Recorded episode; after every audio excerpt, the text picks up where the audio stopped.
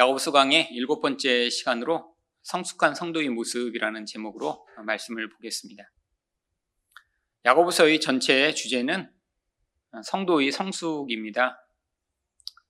예수를 믿지만 미성숙함으로 옛사람의 모습대로 살아가는 사람들이 많았기 때문에 야고보는 바로 이 책을 통해 너희가 어떠한 모습이 너희 가운데 나타나야 되는지를 계속해서 가르치고 있는 것입니다. 특별히 이런 야고보서가 이야기하는 이 성숙은 어떠한 종교적인 행위를 하는 것이 아니라 내면에서 어떤 변화를 경험했기 때문에 그 변화된 결과가 그 사람의 삶과 관계 가운데 나타나게 되는 모습인 것이죠. 그러면 성숙한 성도의 모습은 무엇인가요? 첫 번째로 하나님의 의를 깨트리는 분노를 제어합니다. 19절 상반절 말씀입니다. 내 사랑하는 형제들아 너희가 알지니 사람마다 듣기는 속히 하고 말하기는 더디하며 성내기도 더디하라. 사실 여기에 나와 있는 듣기는 속히 하고 말하기는 더디하며, 쉽게 말하면 함부로 듣기도 전에 네가 하고 싶은 말만 하지 말라라고 하는 이야기죠. 그리고 나서 성내지 말라라고 또 이야기를 합니다. 그런데 이 말하는 것과 또한 화내는 이 두 가지 영역은 인간이 통제하기에 가장 어려운 것입니다. 사실 말이라고 하는 것은 우리가 다 계획한 대로 어떤 말을 하는 것이 아니라 결국 어떤 상황에 대한 우리 느낌과 또 내 내면에서 그것에 대한 반응을 말로 쏟아내는 경우가 아주 많이 있죠. 또 분노도 그렇습니다. 우리가 정말 난 이때는 분노를 내야지, 이때는 내가 화를 참아야지, 이렇게 계획대로만 화를 낼 수 있다면 얼마나 좋을까요? 그런데 사실 이 말하는 것이나 화를 내는 이 두 가지 영역은 인간이 내면 안에서부터 자기도 알지 못하는 사이에 어떤 힘이 울컥 튀어나와서 이 두 가지 때문에 문제가 생기는 경우가 아주 많이 있죠. 그래서 야고보는 이 야고보서 3장 2절에서 특별히 이 말에 대해서 이렇게 이야기합니다. 우리가 다 실수가 많으니 만일 말에 실수가 없는 자라면 곧 온전한 사람이라 능히 온 몸도 굴레에 씌우리라. 이 말을 정말로 해야 될 말만 하고 하지 말아야 될 말을 억제할 수 있는 그런 능력을 가지고 있다면 이 사람은 온전함에 이르렀다라고 이야기를 하는 것입니다. 결국 인생 가운데 우리가 이렇게 말로 실수하고 말로 상처 주고 하지 말아야 될 말을 하고 이런 모든 우리의 모습은 우리가 아직 온전이라는 그 자리에 이르지 못한 내 내면 안에서 온전한 통치를 그리스도로 말미암아 경험하고 있지 못한 상태라는 것들을 증거하는 것이죠. 그러면 이렇게 말을 통제하기 위해 무슨 훈련을 하면 될까요? 제가 고등학교 때 함부로 이렇게 말을 많이 하는 친구가 있었습니다. 근데 이제 친구들 사이에서만 이렇게 말을 한 게 아니라 수업 시간에 선생님한테도 이렇게 가끔씩 하지 말아야 될 말을 막 이렇게 던지는 거예요. 그러다가 이제 자주 야단을 맞고, 심지어는 이제 제가 고등학교 다닐 때는 이렇게 막 함부로 때리는 분들이 많았으니까 심하게 이렇게 매를 맞는 경우도 있었습니다. 근데 어느 날 아침에 왔는데 이만한 빨래집게를 입에다 이렇게 자기가 스스로 집에서 갖고 와서 이불 빨래를 하는 빨래집게를 입에다 물고 있는 거예요. 그래서 이제 친구들은 담임 선생님이 그렇게 하라고 시켰나 보다 그렇게 생각을 할 정도였어요. 말을 안 해요. 그래서 왜 그러냐고 그랬더니 나중에 이제 밥 먹을 때는 풀러야 되니까 풀렀는데 보니까 자기가 하도 말에 실수해서 선생님한테도 혼나고 친구들한테도 자꾸 욕먹고 그러니까 스스로 결단을 했다는 거예요. 이걸 이렇게 빨래집게를 여기다 붙여갖고 자기가 정말 꼭 필요한 말만 하겠다고.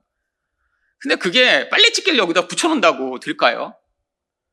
선생님한테 자주자주 야단 맞은 게, 넌 입에다가 미싱으로 다 박아버리고 싶다, 이런 얘기를 들었는데, 아니, 결국에는 그 하루 이틀 이렇게 하더니 또 다시 또 쓸데없는 말을 짓거리고, 그냥 순간적으로 튀어나오는 말을 하고, 그러다가 이제 또 문제가 생겼죠. 지금 보니까, 물론 이렇게 말이 많았기도 하지만 약간 틱 증세의 일종이었던 것 같아요. 그러니까 자기가 말을 통제하지 못하고 확 욕설이나 어떤 것으로 확 튀어나와서 정말 남의 마음을 너무 상하게 하고 하지 말라고 하는데도 계속해서 튀어나오는.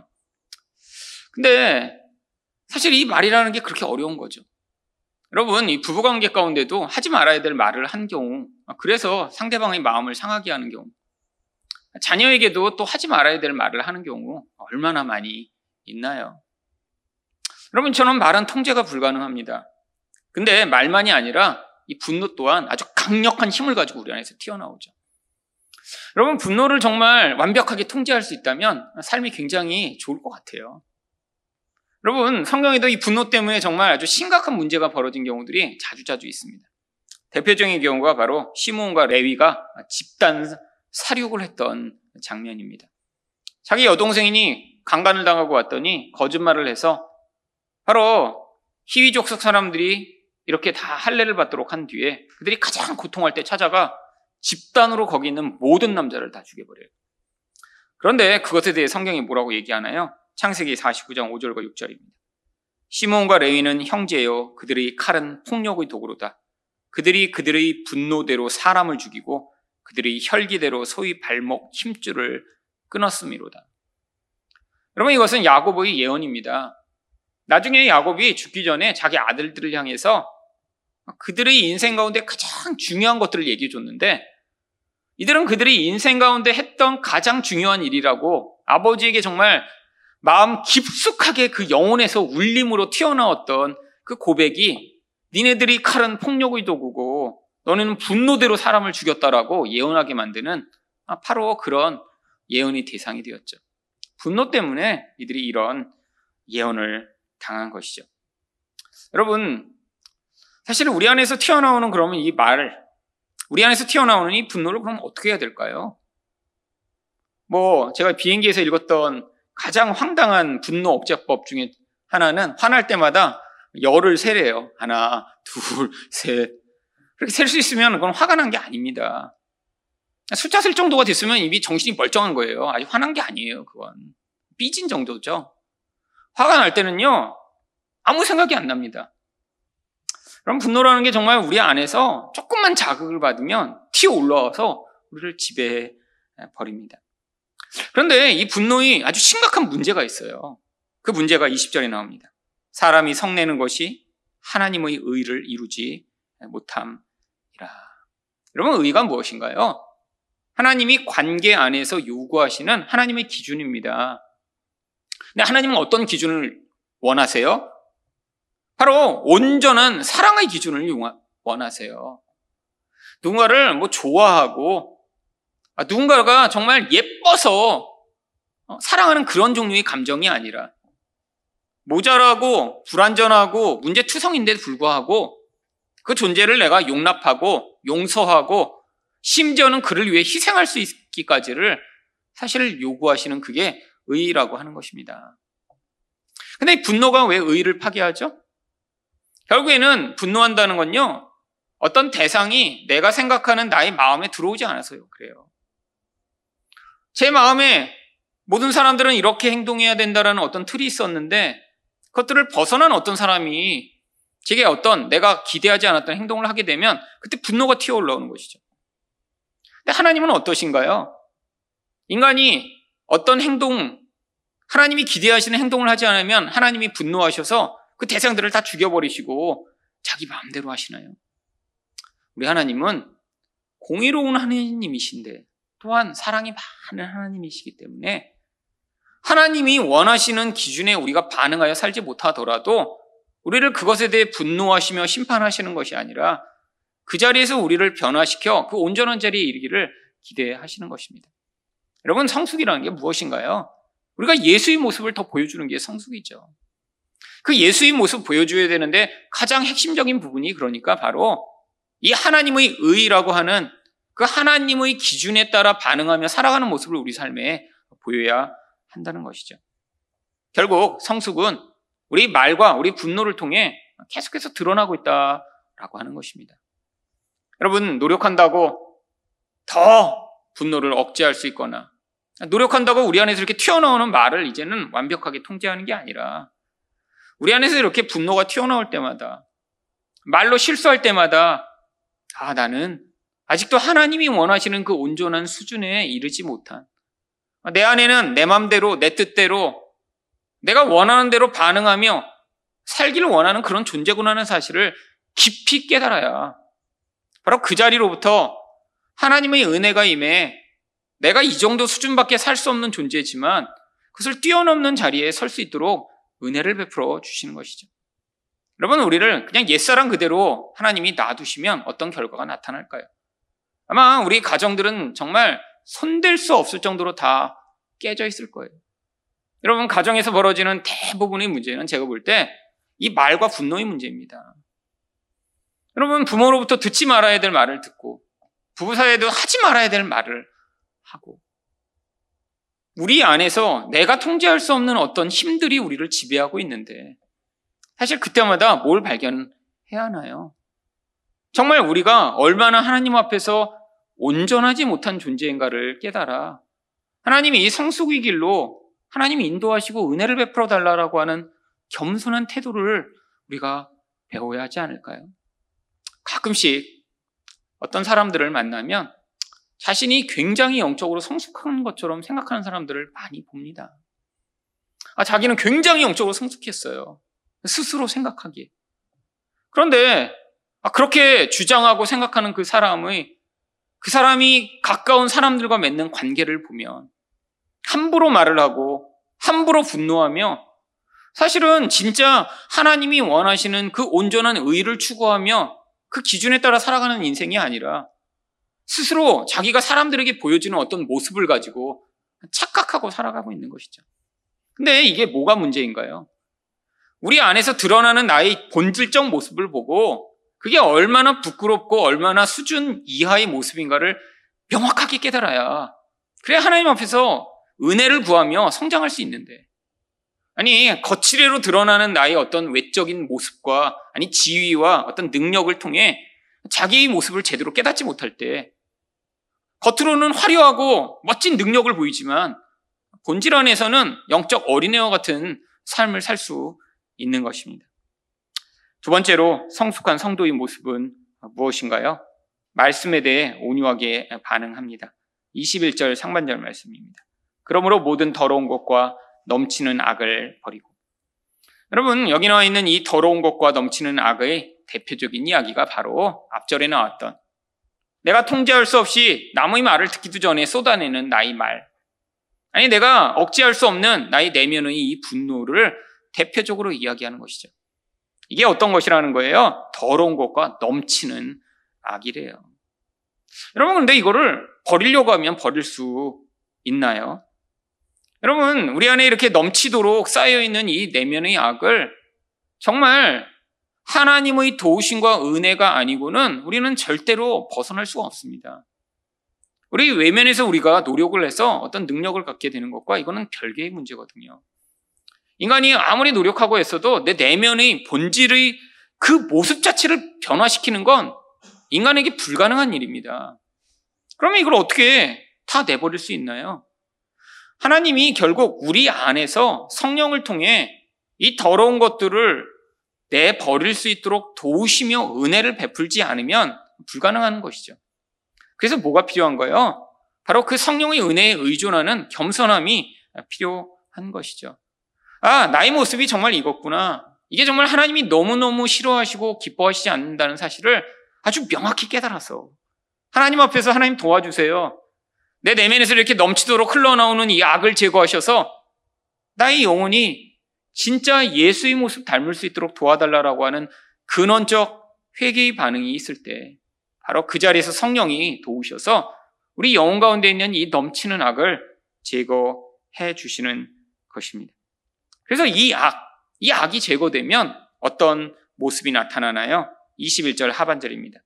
너희 영혼을 능히 구원할 바 마음에 심겨진 말씀을 온유함으로 받으라. 하나님이 이미 우리에게 하나님 말씀을 다 주셨어요. 여러분, 근데 문제가 무엇인가요? 말씀을 알지만 우리가 그것들을 온유하게 반응하여 행할 수 있는 능력이 없다는 것이죠.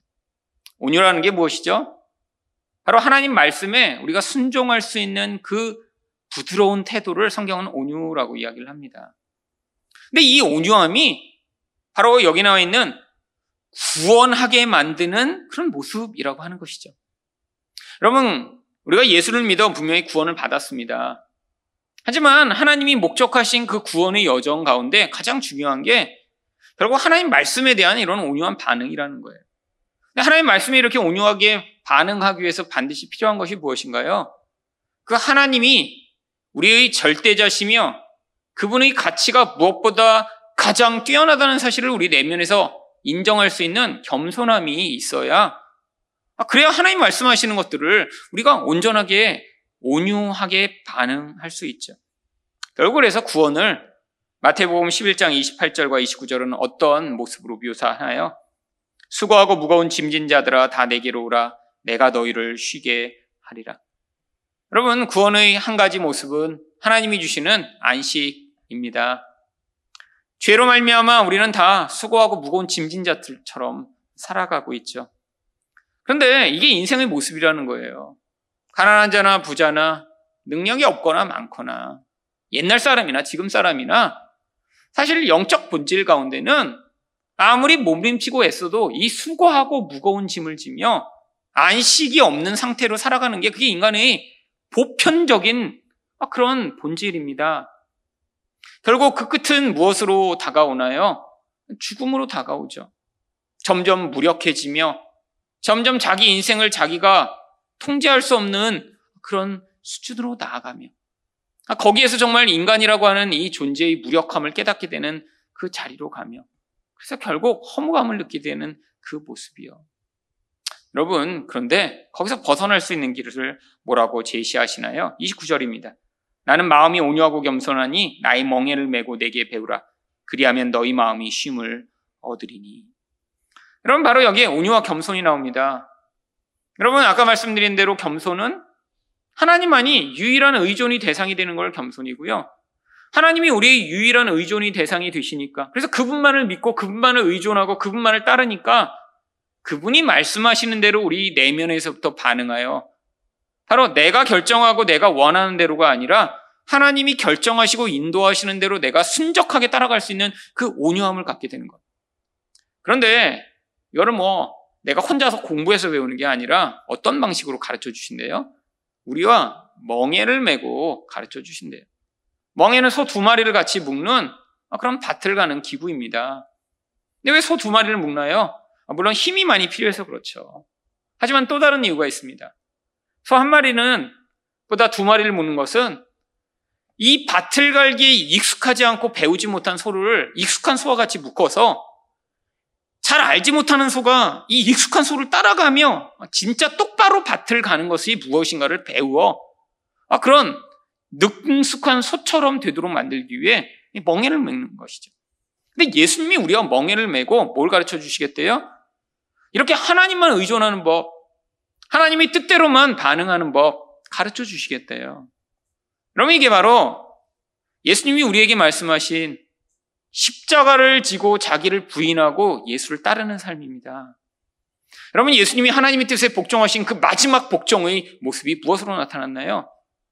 본인 안에서도 그 십자가의 길이 하나님과의 그 단절이 너무나 고통스러워 땀이 피가 되듯이 하나님께 할 수만 있거든 이 잔을 치워달라고 기도하셨던 그러한 예수님이 본질적으로 받아들일 수 없는 것이었지만 아버지의 뜻이거든 내가 그걸 받아들이겠노라고 하나님 앞에서 순종하며 그 십자가의 잔을 마시신 모습이요. 여러분, 근데 바로 그 자리에서 어떤 일이 벌어졌나요? 바로 예수가 그 하나님의 뜻대로 온전하게 순종하심으로 말미암아 인류 내내 아담서부터 내 뜻이 좋아 보여서 내 뜻대로 살아가며 결국 내가 하나님처럼 되고자 하는 그 모든 반역의 그 죄악이 거기서 끊어져 버린 것이죠. 여러분, 이제 그래서 하나님이 우리에게 새 세대를 주신 것입니다. 어떤 새 세대요? 우리 안에서 이렇게 예수의 영으로 살아가 내 눈에 볼 때는 절대 좋아 보이지 않아요. 여러분, 우리 다 자기가 원하고 자기가 꿈꾸는 무엇인가가 다 있죠. 나도 이랬으면 좋겠다. 그런데 그 원하던 그 인생과 그 결과가 내가 원하는 대로 주어지나요? 여러분, 건강하고 싶다고 다 건강할 수 있나요? 나는 이 정도 생활 수준을 살고 싶다고 다 그렇게 살 수 있나요? 나는 이런 능력을 가지고 싶다고 다 그런 능력을 갖게 되나요? 아니요. 결국 내가 선택하고 내가 좋다라고 생각하는 그것 어떤 때는 주어지지 않고, 아니 어떤 때는 하나님께 기도하고 선택했지만 그 결과마저도 내 눈에 볼 때 선하지 않은 악한 것처럼 보이는 상황일지라도 하나님이 우리 인생 가운데 허락하신 그 모든 관계와 상황을 결국 우리가 예수 그리스도를 따라가며 온유와 겸손을 배우는 기회로 삼게 될 때 바로 그게 구원이 이루어지는 모습이며 영적으로 성숙한 모습을 드러낼 수 있는 것입니다. 여러분, 영적으로 성숙한다는 건 뭐 우리가 하루 종일 예배하는 사람이 되거나 하루 종일 기도하거나 막 성경을 막 하루에 100장씩 읽는 그런 사람이 되는 것이 아닙니다. 여러분, 결국 여러분이 지금 얼마나 예수 그리스도의 모습을 담고 계신가? 여러분의 입에서 나오는 그 말이 정말 하나님이 기뻐하시는 온전한 관계를 위한 말인가? 얼마나 여러분의 분노를 잘 다스리시며 그래서 함부로 그 분노가 다른 사람을 상하게 하지 않고 있는가? 또 하나님이 말씀하시면 내 눈에 볼 땐 좋아 보이지 않아도 순종할 수 있는 그런 믿음의 반응을 할 수 있는가를 보시며 여러분 안에서 하나님이 이뤄내신 그 놀라운 새 사람의 성장을 하나님께 영광 돌리는 여러분 되시기를 예수 이름으로 축원드립니다.